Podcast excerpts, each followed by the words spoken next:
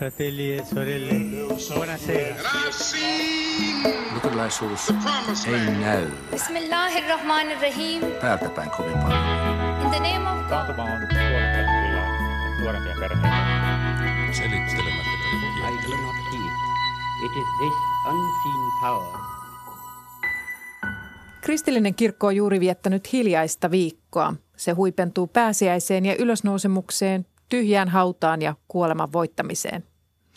Pääsiäisessä parasta monille on myös ansaitut vapaapäivät kevään koittaessa. Hetken lepo juuri ennen kuin kaikki puhkeaa jälleen elämään. Horisontti hakee tänään voimaa hiljaisuudesta. Mihin tarvitsemme hiljaisuutta ja mitä hiljaisuudessa tapahtuu? Millainen on hiljaisuuden historia ja tulevaisuus? Minä olen Anna Patronen. Ja minä olen Ilona Turtola.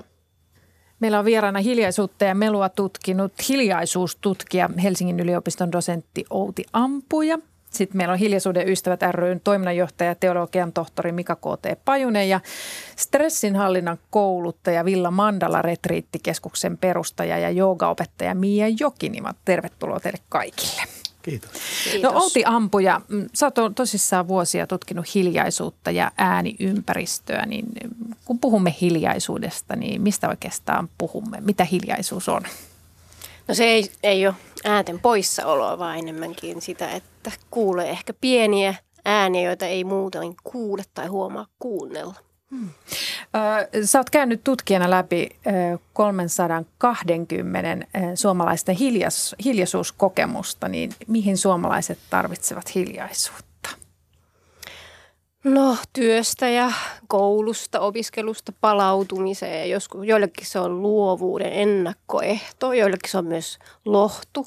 Ehkä pieni pala onneakin arjen keskellä, mutta hyvin monelle vastaajalle semmoinen niin kuin arjen voimavara, jolla jaksaa sitten seuraavana päivänä paremmin. Hmm. No mikä KT Pajunen, hiljaisuus liittyy sunkin työhösi, olet toiminnanjohtajana Hiljaisuuden ystävät ryssä, niin keitä ovat nämä hiljaisuuden ystävät? Hiljaisuuden ystävät on sellaisia kristillisestä perinteestä ponnistavia ihmisiä, joille rukous hiljaisuus on tärkeää. Eli me niin kristillisessä hiljaisuuden liikkeessä ajatellaan, että on kahdenlaista hiljaisuutta. On ulkosta hiljaisuutta, on se ulkoinen ympäristö, jossa kuullaan ääniä. Ja sitten on sisäistä hiljaisuutta, joka on tällaista rauhoittumista ja Jumalan kohtaamista ja tilan antamista sen kuulostelulle, että kuka minä olen ja mihinkä Jumala kutsuu minua tänään ja näin poispäin. Mikä on oma paikka maailmassa. Miten uusi juttu tämä Hiljaisuuden ystävät on? No Hiljaisuuden ystävät on tietysti järjestönä verrattain uusi, eli meitä on perustettu vuonna 1986. Mutta sitten taas me liitytään sellaiseen kristilliseen hengellisyyden, spiritualiteetin pitkään virtaan, joka on ihan yhtä vanhaa kuin kristinusko ja tietyllä tavalla jopa vanhempaa. Eli ponnistetaan sieltä – juutalaiskristillisestä perinteestä, jossa hiljaisuus on liitetty muun muassa erämaaperintöön, profeettojen perintöön. Mm, voidaan puhua tuosta kohta lisää, mutta Mia Jokinima, sä oot tosissaan stressinhallinnan kouluttaja, niin miten hiljaisuus liittyy sun työhön? Se liittyy mun työhön monella tapaa, mutta, mutta varmasti niin kun ihan, että jos ruvetaan puhumaan stressireaktiosta ihmiskehossa ja arjessa ja jokapäiväisessä elämässä, niin yksi suurimpia lähteitä sille, että miksi meidän sympaattinen hermosto aktivoituu, niin on ääni meidän arkiympäristössä. Eli kortisolin stressihormonien eritys ja ääni on hyvin tiiviissä kytköksessä toisiinsa ja, ja ehkä sitten sitä kautta, jos ruvetaan puhua stressihallinnasta, niin meidän pitää aika pian myös puhua siitä aistiärsykeympäristön jonkinlaisesta vaimentamisesta. Mm. Milloin ja miten sä itse löysit hiljaisuuden tämmöiseksi stressinhallinnan työkaluksi? No se on itsellä 20 vuotta ollut joogan kautta hyvinkin läsnä, mutta, mutta ihan niin kuin tämmöinen kaikista, kaikista läheisin hakeutuminen hiljaisuuteen on tapahtunut ihan itselle tässä vuoden alussa, kun on muuttanut Helsingin kampista metsien keskelle Lovisaan. Eli, eli nyt se on niin kuin ihan jokapäiväisesti läsnä ja sitä niin kuin kaiken aikaa työstän ja pohdin, että nyt on tämmöinen uusi henkilökohtainen retriittiperiodi juuri alkanut hiljaisuudessa. No kysymys meidän kaikille vieraille. Mitä hiljaisuus teille merkitsee? Kuka haluaa aloittaa, vaikka Mika KT? No joo, mä ajattelen, että hiljaisuus on ehkä semmoinen asioiden ää, perusolemustila, jonka päälle, josta aletaan rakentamaan muita juttuja. Se on ehkä se olemassaolon ö, perustaso, josta sitten lähdetään liikkeelle. Jotkuthan sanoo, että musiikki lähtee hiljaisuudesta, kuoronjohtajat, orkesterijohtajat ja muut. Ehkä se hiljaisuus on semmoinen sen kaltainen olemassaolo, jossa ö, ihminen pääsee sinuiksi sen kanssa, kuka hän todella on ja olemassaolon perustan kanssa. Entä muut? No se merkitsee paljonkin tietenkin, kun itse työn kautta meluasioita ja ääniympäristön laatuasioita pohdiskelee, niin sit se hiljaisuus on ehkä semmoinen tärkeä asia meidän elinympäristön la- laatua ajatella, että ihmiset pääsee siitä melusta ja tästä ärsyketulvasta vähän loitommassa. Ja sitten tutkijana ajattelen myös, että just se on semmoinen hiljaisuus, että on hyvä paikka, missä voi just päästä syömällä oviin ajatuksiinsa ja löytää ehkä jotain uutta. Ja hiljaisuudessa minua miellyttää se, että se ei pakota eikä vaadi mitään, mutta se sieltää mielettömästi potentiaalia ja aina joustaa. Ja se on minusta jotenkin todella niin kuin monitulkintainen ja hieno voimavara, oikeastaan loputon, mikä siihen sijoittuu. Ja kaikki voidaan tavallaan myös tulkita sitä ja käyttää eri lailla, just sen takia, kun se ei tuupi väkisin mihinkään. Entä Miia, mitä hiljaisuus sinulle merkitsee? No hyvin samanlaisia ajatuksia. Että ihan tämä sama, sama ajatus siitä, että se on se mm, tila, missä kaikki on, niin kuin kaikki on aina ollut ja tulee aina olemaan. Ja sitten tavallaan tämä kaikki maailmallinen tässä päällä on kuorutusta sen ikiolevaisen päällä ja sitten, sitten se voima, mikä siinä työkalussa on, että kun hiljenee ja kytkeytyy siihen hiljaisuuteen, että mikä portti siihen johonkin suurempaan tietoisuuteen ja niin kuin jopa semmoisen jotenkin ka- kaikki tietoisuuden ymmärtämiseen se hiljaisuus on, niin se on musta ihan valtava viehättävää, että ei, ei niin kuin tekemällä lisää mitään, vaan poistamalla sen ylimääräisen tämän kaiken päältä, niin yhtäkkiä niin kuin voi kiinnittyä siihen virtaan, joka on ikuinen. No kohta me puhutaan lisää tämmöisistä erilaisista hiljaisuuden retriiteistä, mutta jos ne on tietenkin tämmöisiä vähän spesiaalitapauksia, mutta jos te mietittehän teidän niin kuin arkea, niin millaisia hiljaisuuteen liittyviä rutiineja teillä on? Haluaako vaikka Mika taas aloittaa? No joo, nyt mennään järjestyksessä. Niin, ää, mä liityn omasta elämässä sellaiseen perinteiseen kristilliseen rukouselämään, joka on ehkä luostariperinteistä tuttu, mutta aika semmoisella modernilla tavalla, että, että mä luen yleensä aamu- ja iltarukouksen, johon sisältyy myös tämmöistä niin kuin hiljasta rukousta tai meditaatioa. Eli silloin se ajatus on se, että, että elämällä on jonkunnäköinen rytmi ja siitä varataan jonkun, jonkunnäköistä tilaa hiljaisuudelle, Jumalan sanan tutkiskelulle, rukoukselle ja nämä vaikuttaa toisiinsa.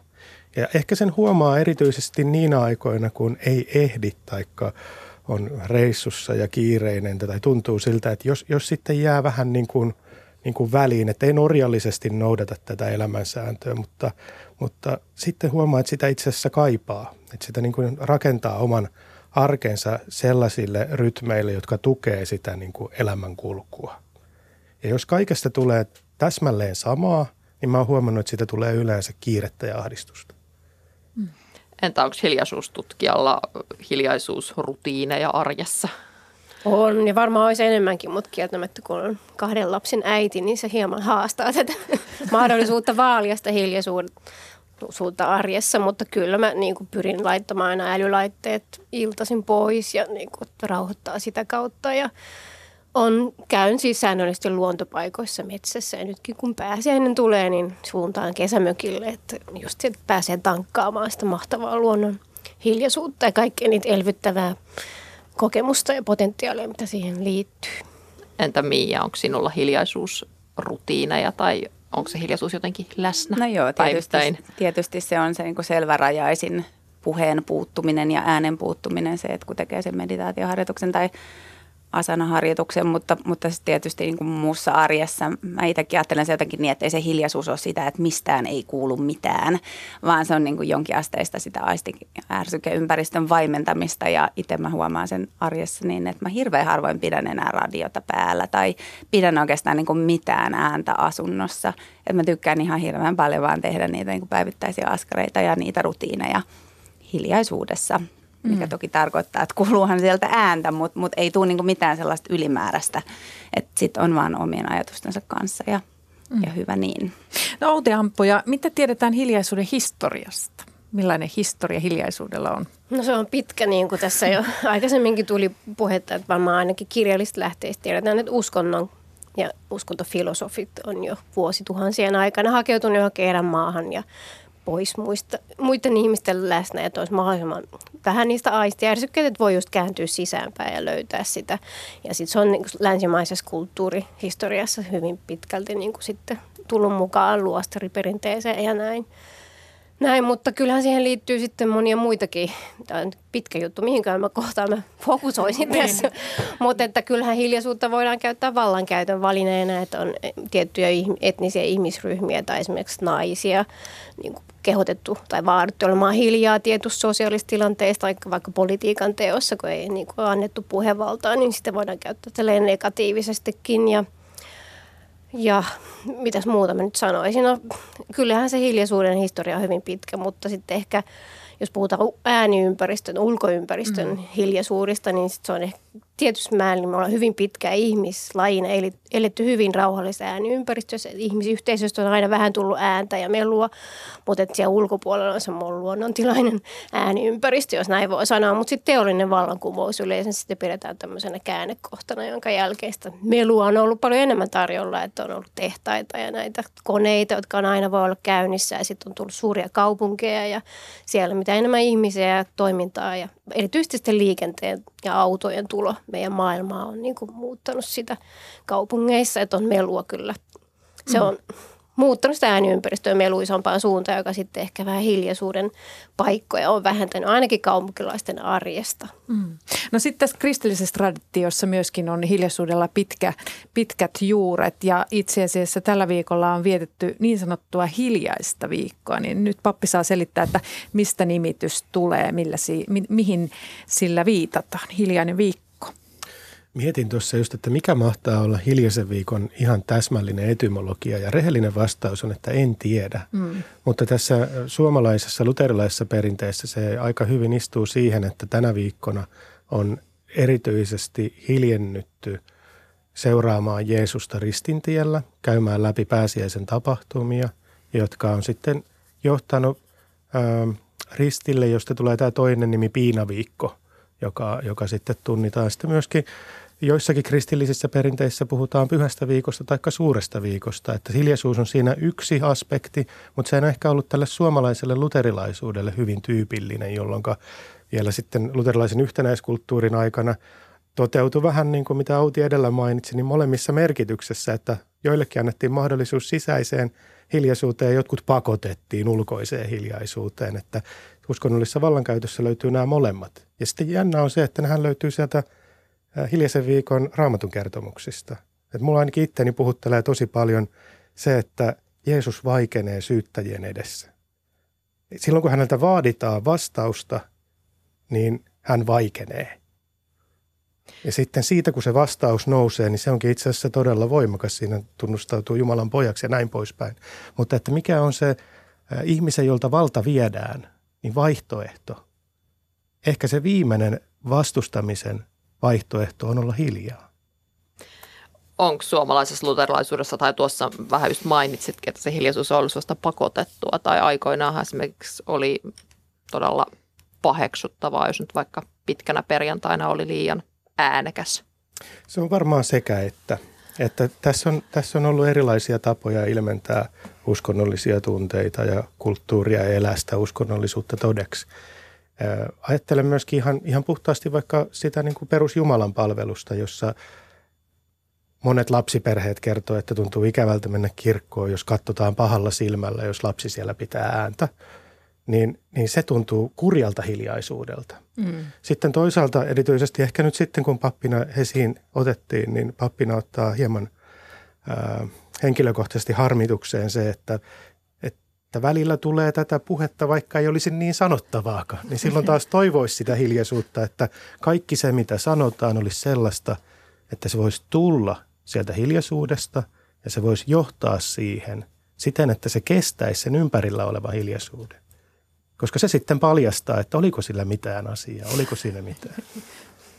Ja historiasta, jos puhutaan vielä, niin kyllähän hiljaisuus ja tämmöiset meluisat tai hälyisät tavat tai hiljaiset hillityt käytöstavat on myös ollut keino erottautua niin kuin sosiaalisesti eri luokkien kesken. Että perinteisesti vaikka brittiläisessä säätyyhteiskunnassa aristokraateilla on hiljaisen hillityt tavat, on hiljasta ja rauhallista kotona ja keittiö on eri, eritytty vaikka oleskeluhuoneesta ja sitten jos mennään työväenluokkaisiin asuntoihin, niin siellä on kova melu ja sillä niin kuin tehdään ihan tämmöistä distinktioa niin kuin sosiaalisten luokkien välillä. Tämmöisiäkin kommunikaation tapoja tähän hiljaisuuden ja melun dialogiin liittyy.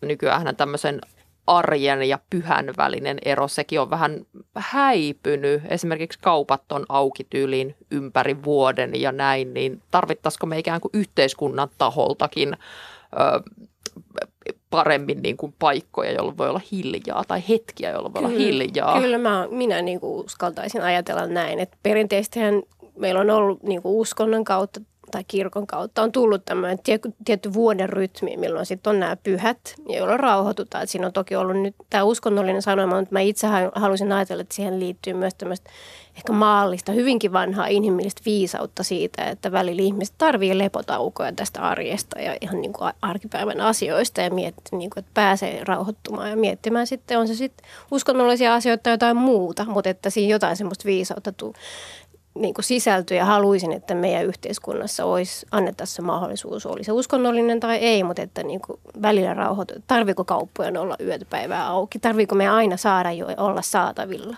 Mm. Minusta ei. Että kyllä me ollaan niin kuin, jaksetaan paremmin ja ehkä me voidaan käyttää meidän potentiaalia paljon paremmin, jos meillä on mahdollisuus ottaa etäisyyttä siihen arjen ja julkisen maailman vaatimukseen ja silloin latautua ja sitten taas seksitaan maanantaina paremmin. Mikä Joo, mä ajattelen, että tässä tämä tämmöinen niin kuin kansanperinne ja sieltä tuleva viisaus ja uskonnollinen traditio ei ole toisiaan vastaan, ei. vaan että ne tukee toisiaan. Se nousee yhteisestä ihmisyydestä. Eli ihmisyyteen kuuluu se, että me ei olla koneita ja me ei pystytä jatkuvasti olevaan tuottavia. No sitten kun tullaan yhteiskuntaan, niin, niin mietin myöskin niin, että ehkä yhteiskunnan tehtävä on taata kaikille mahdollisuus riittävään lepoon ja hiljentymiseen nimenomaan sen hyvinvoinnin kannattelevana. Mutta sitten tietysti modernissa yhteiskunnassa pitää kunnioittaa kaikkia uskomusperintöjä ja, ja myöskin ajatustaustoja sillä lailla, että ei voida enää yhteiskulttuurinomaisesti pakottaa ketään mihinkään. Ja tässä tulee se haaste, että jos yhteiskunta ei pysty säätelyn kautta luomaan sellaista yhteistä, vaikka nyt hiljentymisen tilaa, niin itse asiassa eikö se johda siihen, että se vastuu on meillä. Että meidän mm. pitää niin kuin ihmisinä ja meidän omissa yhteisöissä luoda sellaisia rutiineja, jotka tukee arjessa hiljentymistä. Mia Jokiniva, sä oot siis todellakin opettaja ja stressihallinnan kouluttaja ja sä ammennat buddhalaisuudesta ja hindulaisuudesta, niin mitä sä ajattelet, mikä näissä traditioissa on hiljaisuuden merkitys ja mitä hiljaisuudesta haetaan? Niin, Mä luulen, että se asettuu siihen niin kuin koko, koko niiden filosofisten järjestelmien ja traditioiden niin kuin perustavanlaatuiseen sellaiseen vähän niin vastakkainasetteluun, että ajatellaan, että, että yhtäällä on tämä materiaalinen aistijärjestelmän ja mielen avulla havaittava maailma ja sitten toisaalla on se immanentti, transcendentti, absoluutti, jota tietoisuudeksikin joskus myös Jumalaksi nimitetään. Ja sitten se, että jos, jos ja kun ihminen haluaa ymmärtää tavallaan mielensä ja maailmallisen ja sitten sen kaikki tietoisuuden välisen eron, niin hänen täytyy ikään kuin vetäytyä tästä maailmasta ja sen antamista impulseista käsittääkseen, mitä se on se ei-maailmallinen, impulseista vapaa, syvä pyhä rauha, slash hiljaisuus, pysähtyneisyys, se semmoinen niin ikiolevainen. Ja, ja se on ehkä se, niin kuin mille nämä kaikki traditiot, on se sitten tantra tai jooga tai hindulaisuus tai buddhalaisuus, lähtökohtaisesti rakentuu. Ja sitä, sitä se niin kuin on se hiljaisuus, vetäytymistä maailmasta, jotta me voidaan päästä tavallaan havaitsemaan se, että mitä jää jäljelle, kun se maailmallinen aistiärsykkeiden täyttämä mielen liike lakkaa ja mitä on sen toisella puolella. Että jonkinnäköistä ikuisen etsimistä se näissä perinteissä on. Että hiljaisuus on ikään kuin työkalu. Mm-hmm. monia opettajia, jotka sanoa, että jopa niin kuin paras opettaja. Että, että tavallaan siellä, missä sanat loppuu, niin alkaa se suurin opetus. Mm. Tosissaan sinä, kuten Mika, molemmat käytte retriiteissä ja järjestätte retriittejä. Niin kerro Mia ensin niistä retriiteistä, joita itse vedät. mitä siellä tapahtuu? Joo. No vedän siis sekä sellaisia retriittejä paljon, joissa on puhetta, mutta aina myös paljon tässä hiljentymisharjoituksia, jotka voisivat olla hengitysharjoituksia, ne voi olla meditaatioita, ne voi olla keskittymisharjoituksia, erilaisia läsnäolo pysähtymisharjoituksia. Ja sitten vedän myös retriittejä, jotka on ihan täysin hiljaisuuden retriittejä, joissa ei siis sitten puhuta lainkaan, vaan, vaan tuota tehdään – tehdään sitten se itse tutkiskelu ilman sanoja. Tai voi olla, että ohjaaja antaa jotain hieman kättä pidempään, mutta sitten vietetään pitkiä aikoja jonkun annetun harjoituksen parissa hiljaisuudessa. Miten sä ajattelet, mitä nii, mihin niissä pyritään?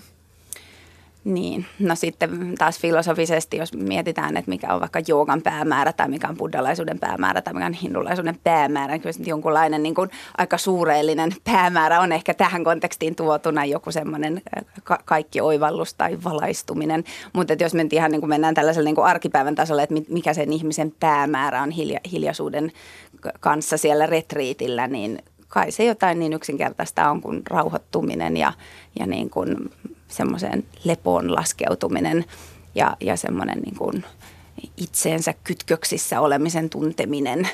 Ne on varmaan niitä asioita, mitkä päällimmäisenä helpoiten nousee siitä hiljaisuudesta. Ja mä liitän hyvin vahvasti hiljaisuuteen pysähtyneisyyden, pysähtyneisyydestä, liikkumattomuudesta. Et ei vaan se, että otetaan sanat pois, vaan nimenomaan se on tosi oleellista, että myös liike lakkaa ja sellainen niin kuin pyrkiminen – ja tavoitteellisuus lakkaa. Että se on, se on mun näkemyksen mukaan kuin hirveän oleellinen osa sitä hiljaa olla moni sanoo, että kun laittaa suun kiinni, niin sen jälkeen tosiaan tuolla päässä lähtee kauhea rulla kelaamaan, niin miten tosiaan Mia näissä teidän retriiteissä, niin siellä kun on oltu hiljaa, niin mitä sen jälkeen, mennäänkö vaan kotiin vai puretaanko jotenkin niitä kokemuksia? Kyllä niitä aina puretaan ja, ja se hiljaolokaan ei ole vain sellaista, että no niin, nyt silmät kiinni ja ollaan hiljaa. Että kyllä yleensä annetaan työkaluja, annetaan metodologia, annetaan tekniikoita, että miten sitä hiljaisuutta käytetään, mihin sitä mieltä voi ohjata, jotta jotta ei joutuisi sit sen, sen mielen sisäisen puheen luuppiin, mikä on sitten se heti seuraava haaste, kun ääni lakkaa. Ja sitten, että mi, mihin se sitten vie. Toisilla se vie autuuden kokemuksiin ja toisia se ahdistaa kovasti. Mm. Mutta mä koen, että yhtä kaikki se, se on onnistunut se hiljaisuus, että mitä tahansa siellä liikkuu tai mitä tahansa sieltä nousee, niin se on todennäköisesti oleellista sille ihmiselle kohdata että et sinällään en itse niin koe, että ne kärsimyksen tunteet tai ahdistus olisi niin mitenkään väärä lopputulos siitä hiljaisuudesta. Että mitä tahansa sieltä nousee, niin ne on oikeita asioita. No Mika K.T. Pajunen, kuulostaako tämä tutulta? Kristillisessä traditiossa on, on paljon samoja elementtejä, koska siinä mielessä tietysti se, kun hiljennytään, niin ihmismieli alkaa esimerkiksi tuottaa niitä ajatuksia, sieltä nousee pintaan kaiken näköistä. Se, mikä on näille meidän perinteen retriiteille tyypillistä on, että, että se hiljaisuus rytmittyy jollakin tavalla ää, Jumalan sanan lukemisen, tutkimisen ja, ja siihen liittyvän rukouksen ja muun kanssa. Ja sitten niissä meidän retriiteissä on yleensä mahdollisuus puhua retriitin vetäjän kanssa.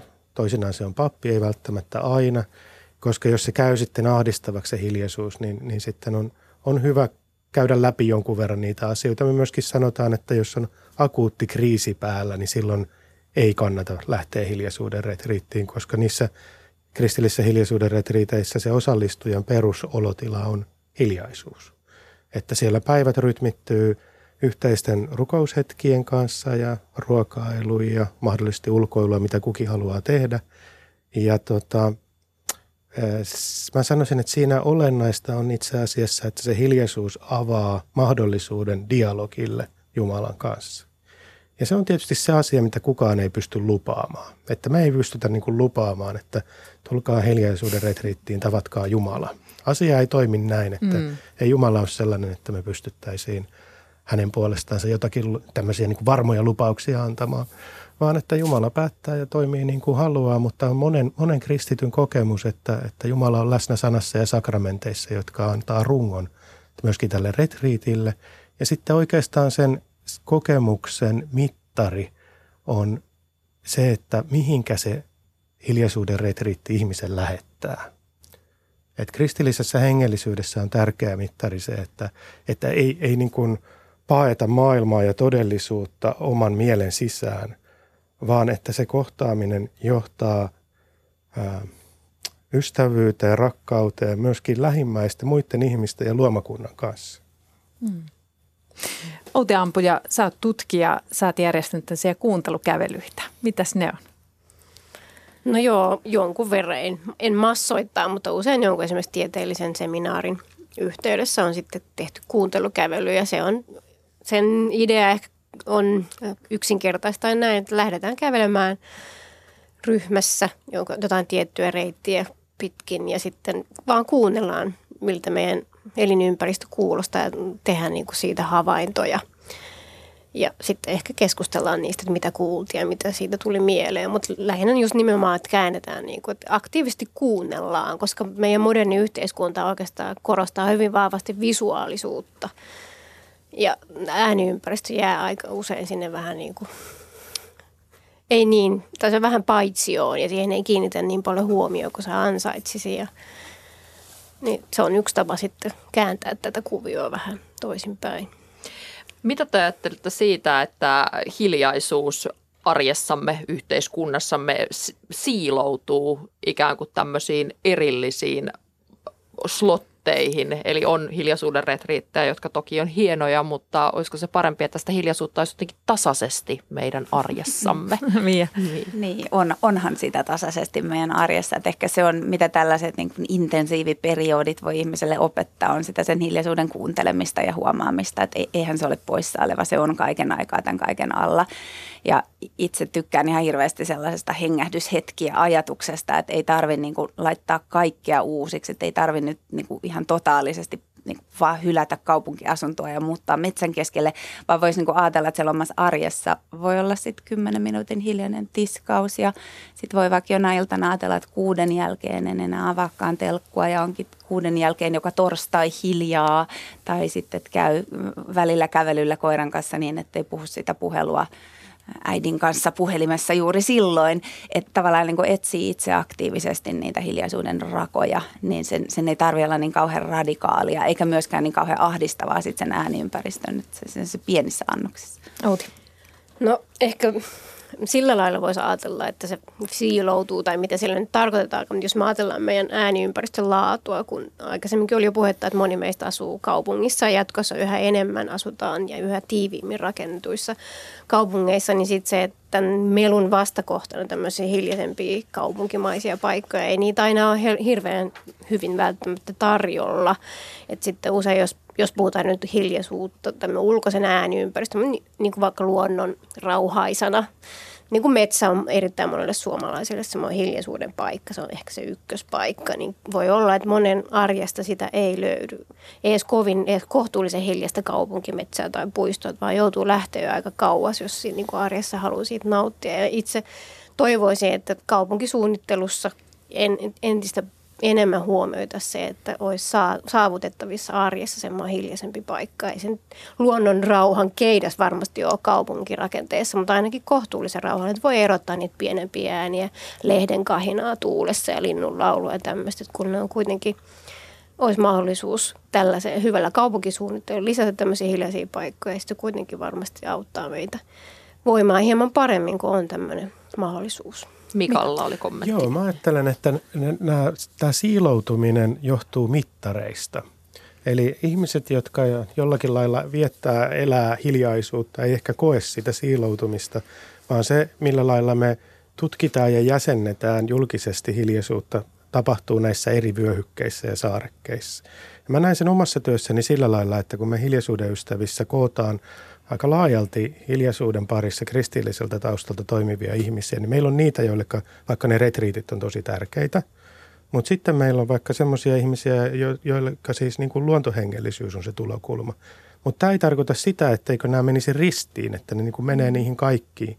Ja, ja sitten haluan ottaa myöskin sen mukaan, että meillä on myös ihmisiä, jotka harrastaa joogaa ja joille se on tärkeää, joka on siis yksi tämmöinen metodi – saavuttaa sitä semmoista ulkoista hiljaisuutta ja päästä sisäiseen hiljaisuuteen. Että tämä ei ole niin, kuin niin yksinkertainen tämä kenttä, vaan tämä on paljon moniulotteisempi. Ja jollakin lailla se hiljaisuus on sitten sitä kokonaisvaltaista, se sisäinen hiljaisuus, jota sitten ehkä ylläpidetään ja harjoitetaan niiden ulkoisten hiljaisuuden merkkien kautta, mitä pystytään mittaamaan.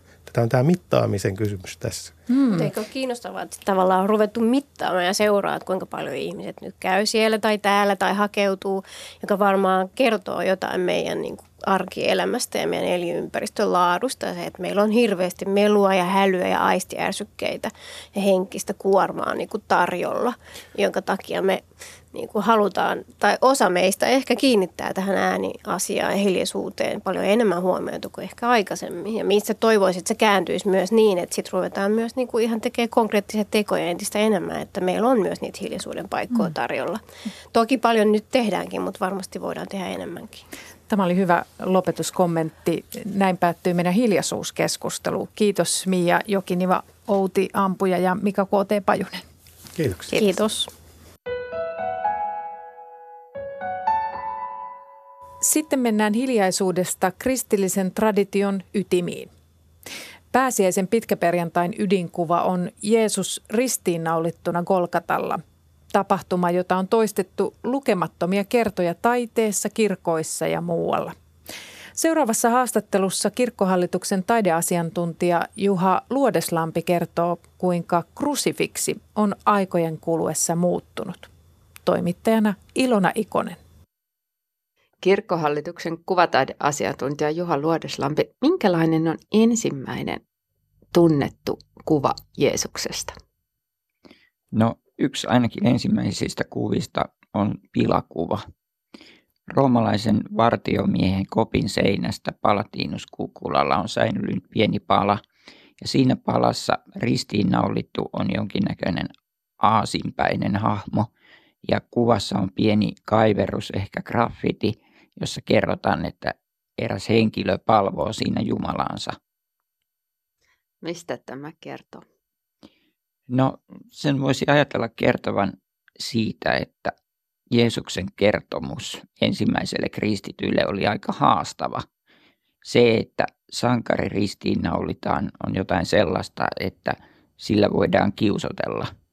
Se on jotain sellaista, että joka on ehkä vähän häpeällinen asia – Vartienkoppiin haparoivilla viivoilla 100-200-luvulla raapustettu kuva on samaan aikaan tuttu ja vieras.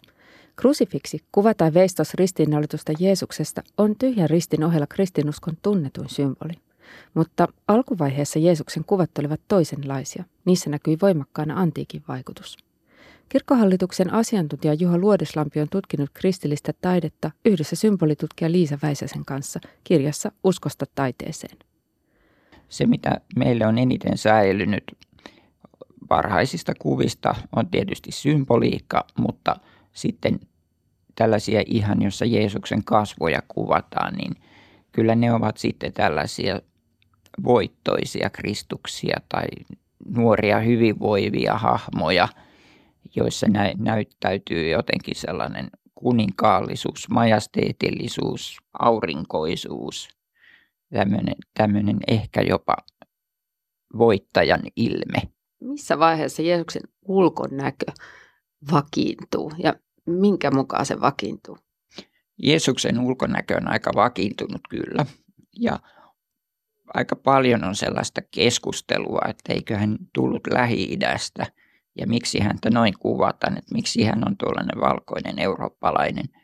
Varsinkin meidän aikoinamme viimeisten vuosikymmenien aikana on tehty tällaisia vaihtoehtoisia Jeesuskuvia, miltä hän todella näytti tyyppisiä. Mutta ja tämä Jeesuksen kuvaamisen traditio on varsin varhainen, mikä meillä nyt on. Kristillisen taiteen lähteenä ei ole pelkästään raamattu tai sen tapahtumat ja kuvaukset, vaan on raamatun ympärillä olevia apokryyfikirjoja. Ja eräässä apokryyfitekstissä on kuvattu Jeesusta ja se on varsin varhainen teksti. ruskeat hiukset, sillä otsa ja siniset silmät. Juuri näin. Se on siellä tekstissä. Mutta sitten on hyvä kysymys, että mistä se teksti tulee ja kenen tekemä se on. Mutta tällainen on olemassa ja sen arvellaan vaikuttaneen. Etenkin tuossa etelä-eurooppalaisessa katolisessa maailmassa sillä on varmasti ollut, ollut tällainen normittava merkitys myös. Minkä takia näitä ristiinnaulitun kuvia ei siinä vaiheessa vielä ollut? No ajassa on vaikea mennä mennä siihen hetkeen, mutta kyllä sillä on varmaan niin kuin ulottuvuuksia teologisiin kysymyksiin, jumaluusopin kehitykseen liittyviä kysymyksiä, mutta myös varmaankin ensimmäisten kristittyjen kokemaan häpeään. Itse ajattelen niin, että Jeesuksen ristin kuolema on ollut niin selittämätön ja vaikea asia suhteessa aiempaan sankarikuvastoon, mutta myös jotenkin filosofisena, jumaluusopillisena kysymyksenä. Tämä on vienyt pitkän aikaa, että ihmiset ovat olleet valmiita kuvaamaan tällaisen vaikean asian, joka on sekä häpeällinen että monimutkainen. Jotta tästä heikkoudesta tulee vahvuus, se vie tämmöistä prosessointiaikaa ainakin tämän kuvaamisen suhteen. Missä vaiheessa sitten näitä ristiinnaulitsemiskuvia krusifikseja sekä malauksissa että veistoksissa alkaa tulla? No meille säilyneistä ehkä semmoinen hyvin tunnettu on Kölnin tuomiokirkossa, joka on 800-luvulta. Että noin 800-900 ensimmäistä kristillistä vuosisataa menee voittoisissa merkeissä tässä suhteessa. Mutta sitten ajassa tapahtuu joku murros ja pikkuhiljaa alkaa tulla tätä kärsimyksen kuvausta – sekä taiteessa, mutta myös teologiassa. Kölnin tuomiokirkon ristiinnaulitusta alkaa uusi kausi. Painopiste siirtyy Jeesuksen kärsimyksen ja viimeisten tuntien kuvaukseen. Kirjassaan Uskosta taiteeseen Liisa Väisänen ja Juha Luodeslampi toteavat, että kärsimyksestä tulee länsimaisen taiteen pääosan esittäjä. Miksi ajattelet, että, että keskiajalla Jeesuksen ristiinnaulitsemisen kuvaaminen ja sitä kautta niin kärsimyksen ja tuskan kuvaaminen nousee keskiöön? Se on varmaan jotain sukua sille, miksi syntyy myös reformaatio. Se on joku uudistusliike. Se ei kuitenkaan käänny kaikkialla kristikunnassa ja mukilaisia kuvastoja on koko ajan olemassa. Se suuri kysymys kyllä kristityillä on ollut se, että missä määrin ja miten Jumalaa voidaan kuvata. Ehkä se semmoinen standardivastaus on siinä, että kristillisessä jumaluusopissa Jeesus on Jumala, joka tulee ihmiseksi, tulee tähän maailmaan. Ja silloin ajatellaan, että jos joku on tässä maailmassa meidän keskellämme, niin sitä voidaan tämän maailman keinoin kuvata. Nyt tässä krusifiksissa samaan aikaan on kuitenkin se voittoisa, voittoisa Kristus, Jeesus, voittaja, kuningas. Ja silti siinä on se telotettava roisto. Keskiajan taiteessa katse siirtyy tuon puoleiseen. Ihmisruumiin realistinen kuvaus antaa asiaa yksinkertaisemmalle ja kömpelömmältä vaikuttavalle tyylille. Keskiön nousevat raamatun kertomukset, ja ristiinnaulitseminen ja ylösnousemus ovat suurimpia niistä. Renesanssi palauttaa katseen kehoon. Ristiinnaulitsemisen kuvaaminen krusifiksi muodossa on hyvin jännittävää siinä mielessä, että kyllä nämä ensimmäiset jo mitä on, on säilyneet, niin kyllä me tunnistamme niistä Jeesuksen ja krusifiksin. Se vakiintuu kuitenkin kohtuullisen nopeasti. Ja renesanssin myötä varsinkin, kun kuvaveiston suuret mesta, mestarit, vaikkapa Michelangelo, vakiinnuttaa tiettyjä asioita siinä, miten, miten Jeesustakin kuvataan ja ylipäätään ihmisen vartaloa ja kehoa ja miten, miten ristillä Jeesus roikkuu – se ei ole ihan sattumanvarainen keksintö, vaan se tulee siellä renesanssin maailmassa, jossa on jälleen kerran tämmöinen suuri käänne, koska renesanssin aikana myös tämä paluu antiikkiin on aika vahva tässä kuvastossa, jolloin tämmöinen niin kuin tämänpuoleisen esittämisen vahvuus nousee jälleen esille, vaikka nyt juuri vartalon kuvaamisessa. Ja kyllä tämä vaikkapa Leonardon innostus ihmisen anatomiaan, kyllä sillä on niin kuin vahva vaikutus. No millä tavalla sitten krusifiksi muuntautuu ja muuttuu, niin eh, siinä on kyllä erilaisia kausia, että meidän aikamme krusifiksi voi olla jo jotakin aika erilaista siinä mielessä, että krusifiksi on niin vakiintunut symboli. Meillä on ehkä tänä päivänä myös monenlaisia muita taiteen mahdollisuuksia, vaikka videot. Alkaa olla mahdollista tehdä hologrammeja. Ja tämmöisiä kirkkokokeiluja on maailmalla, jossa esimerkiksi voidaan tämmöinen kolmiulotteinen Jeesus projisoida ilmaan. Modernin taiteen suuret nimet Picasso ja Dalia myöten ovat myös kuvanneet ristinnaulitsemista. Suomessa Harro Koskisen Sikamessias aiheutti kohun 60-luvun lopulla. Jotkut tämän päivän taiteilijoista ovat tarttuneet äärimmäisen kärsimyksen teemaan äärimmäisin keinoin. Esimerkiksi tämmöinen espanjalainen taiteilija kuin Nebreda on tehnyt valokuvanäyttely, jossa hän on omasta ruumiistaan tehnyt äärimmäisen kärsivän, laiduttanut sen tämmöiseen anorektiseen tilaan ja ruoskinut ja töhrinyt ulosteilla itseään. Ja osa ihmisistä tulee pahoinvoiviksi nähdessään tämän tyyppisiä teoksia. Saisitko mainita tässä muutamia niin sinun mielestä vaikuttavia tai käänteen tekeviä krusifikseja? No 1980-luvulla semmoinen suuri krusifiksi-tapaus. Pieni krusifiksi oli taidenäyttelyssä ja näytti tosi hienolta, majasteetilliselta, koska se oli ikään kuin kullan ympäröimä. Ja sitten kun ihmiset lukivat sen, että se kullavärinen hieno väri, mikä oli siinä krusifiksin ympärillä pienessä säiliössä, olikin taiteilijan omaa pissaa. Ja tämä teos Peace Christ herätti melkoista kohua, että miksi, onko sopivaa, että, että krusifiksi on pissassa. Ja itse ajattelen siitä teoksesta sillä tavalla, että tässä kohtaa taiteilija on erinomaisella tavalla ehkä onnistunut tavoittamaan sitä problemaattista tunnetta, joka ensimmäisillä kristityillä saattoi olla sen palatiinuskukkulan kivenpalan kanssa. Joku semmoinen häpeä ja joku semmoinen loukkaavuus, joku semmoinen vaikeus, jos tulee tässä teoksessa ja ainakin tämmöisenä tunnereaktiona joillekin. No varhaisempia kyllä tämä Kölnin tuomiokirkon krusifiksin, tai siitä on osat ovat niitä vanhoja, niin se on kyllä sellainen niin kuin, hyvin tärkeä tämän oman ajotuksensa kautta. Sitten on kaikki, mitä renesanssissa tapahtuu. Että kaikki renesanssin suurten nimien teokset, niin, niin ne kyllä vaikuttavat edelleen. Sitten on tämmöisiä maalaustaiteen puolella olevia krusifiksikuvia, että, että kyllähän niin kuin Isähaimin alttaritaulu Grünewaldin kärsivä Kristuksen kuvaus siinä on ihan äärimmäistä sormien harottamista myöten ja se on sellainen niin kuin oikein suorastaan prototyyppi siitä krusifiksista. Mutta itselleni yksi tärkeimpiä krusifiksejä on muovia. Jossakin vaiheessa Suomessakin, varmaan 6-70-luvulla, on ollut myynnissä tämmöisiä kullavärisiä, vähän kitsiltä vaikuttavia muovisia krusifiksejä.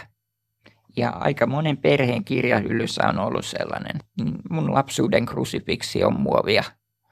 Mikä krusifiksissa on mielestäsi olennaista? Mikä tekee krusifiksi? Krusifiksin olennainen asia on sen kertomus. Ilman kertomusta se on aika kummallinen kertomus siitä, että todellisuus on jotenkin paradoksaalinen. Jumala tulee ihmiseksi, hänet telotetaan kansankiihottajana tai roistona ja silti hän on voittaja. Hän on ihmisen puolella. Krusifiksi kertoo, että, että tässä on sekä kärsimys että voitto. Ja, ja se tekee tämän aika mielenkiintoiseksi. Horisontti jälleen ensi viikolla. Myös tämän lähetyksen voit kuunnella Yle Areenassa.